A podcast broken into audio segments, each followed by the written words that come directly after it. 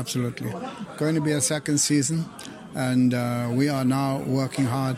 It's just that uh, we don't want to take too much of a risk, and so we are waiting for the regulations to be eased further. Uh, but we'll probably have to wait for next year because uh, we are now going into November, then December, uh, then the year is over. So we'll have to wait for January next year, and hopefully we can have a fresh start Uh, to the league next year.